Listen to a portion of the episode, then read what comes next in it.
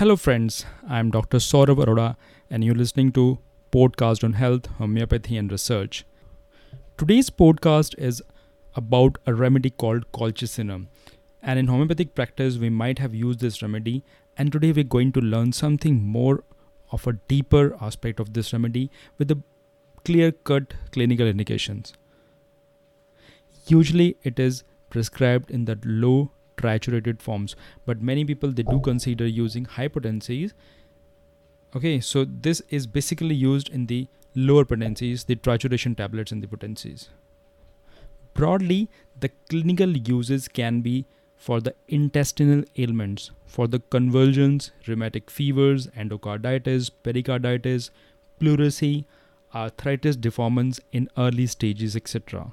So when I searched the repertory, I could find really interesting rubrics in the repertory, that too in synthesis repertory. For example, if I go to chest, I would find inflammation of heart, pericardium, that is rheumatic. In extremities, I have rubrics like clenching fingers, inflammation of the joint, which is chronic, jerking of the hands, which is of a convulsive jerking, especially of the right hand. The joint pains are gouty, rheumatic. There are twitchings, which are convulsive twitching, especially of hands. Broadly, it covers the fever, heat in general with all these conditions.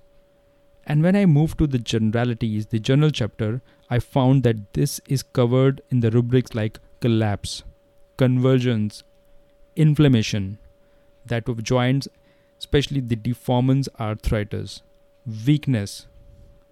In rectum, it covers the diarrhea, pain during stool, tenesmus. It also affects your sleep, sleepiness, and also the sleeplessness. And you can very well imagine if the patient is having too much of arthritic complaints, he is tend to have that sleeplessness. In stomach, it may cause eructations because it has an action on the mucous membrane of the stomach, and the urine can be cloudy. Now, all these things are from the repertory. When we search the Materia Medica, for example, if we look on the information from the Dictionary of Practical Materia Medica by J. H. Clarke, the clinical uses indicated are diarrhea, fever, intestinal catarrh, prostration, sleeplessness, and spasms.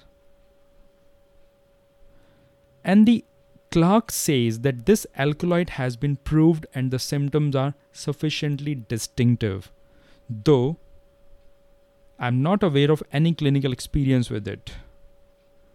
The symptoms point strongly to its use in the form of intestinal catarrh characterized by appearance of shreddy membranes, and the symptoms convulsive jerking of right hand should prove a valuable indication, if not a keynote. Now, at this point in time, this should be related with the remedies like arsenicum album, causticum, and colchicum. So this colchicinum has more deeper actions on the membranes and the rheumatic part. Now, coming to the Encyclopedia of Pure Materia Medica by T.F. Allen, if we refer to the Scops proving, there are certain symptoms which are of worth discussing here. So I would discuss them one by one. The eyes were dilated. The face has staring pain. The mouth has increased saliva. Now you can relate the major pointers to this remedy. The pupils, the tearing pains in the face, and the increased saliva because of the action on the mucous membrane. In stomach, the main symptoms can be eructations with nausea and great desire to vomit. Even if the nausea is slight, there is an uncomfortable sensation which distracts the attention of the patient. The vomiting can be of greenish substance for 9 or 10 days with the pain in the epigastric region and excessive sensitiveness of the epigastric region. So all these symptoms are from the T.F. Allen Pure Materia Medica. Now you can imagine the description of these symptoms: the stomach, the mucous membrane, the affection, the vomiting, and it is of prolonged, persisting in nature. With this, the abdomen can be distended and sensitive, with frequent rumbling of the bowels. Rectum has urging to stool, causing the patient to leave his bed, followed by copious pasty evacuation with excessive tenesmus. That was repeated 3 times with a short period. So if the patient is having rheumatic complaints, the tenesmus and the pains and the nausea, do consider colchicinum as one of the comparative materia medica remedy with the other remedies. Moving to stools, it is written that there were 2 stools on the 2nd day, 1 on the 3rd day, 3 on the 4th day, all accompanied by tenesmus and consisting of a thin fluid with numerous flakes, looking like the cooked white of an egg, in the pieces from 2 to 4 lines long. The stools are thin, yellowish green, slimy, and they may be liquid stool, the diarrhea with tenesmus.